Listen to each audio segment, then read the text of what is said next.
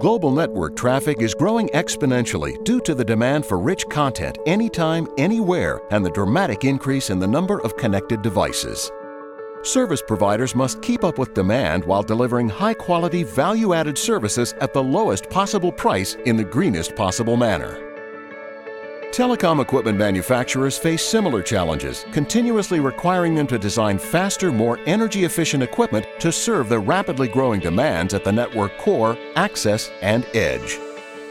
Today, different architectures are deployed for different workloads. A single network element often contains multiple architectures, Extend that to the entire network with different network elements using various architectures for different workloads, and the result is greater development costs, multiple development teams, and longer time to market.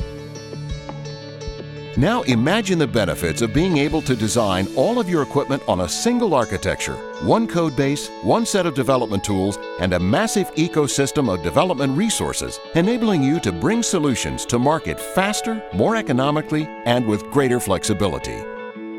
You can with Intel architecture. Today, Intel offers compelling platform choices for consolidating workloads on a single architecture.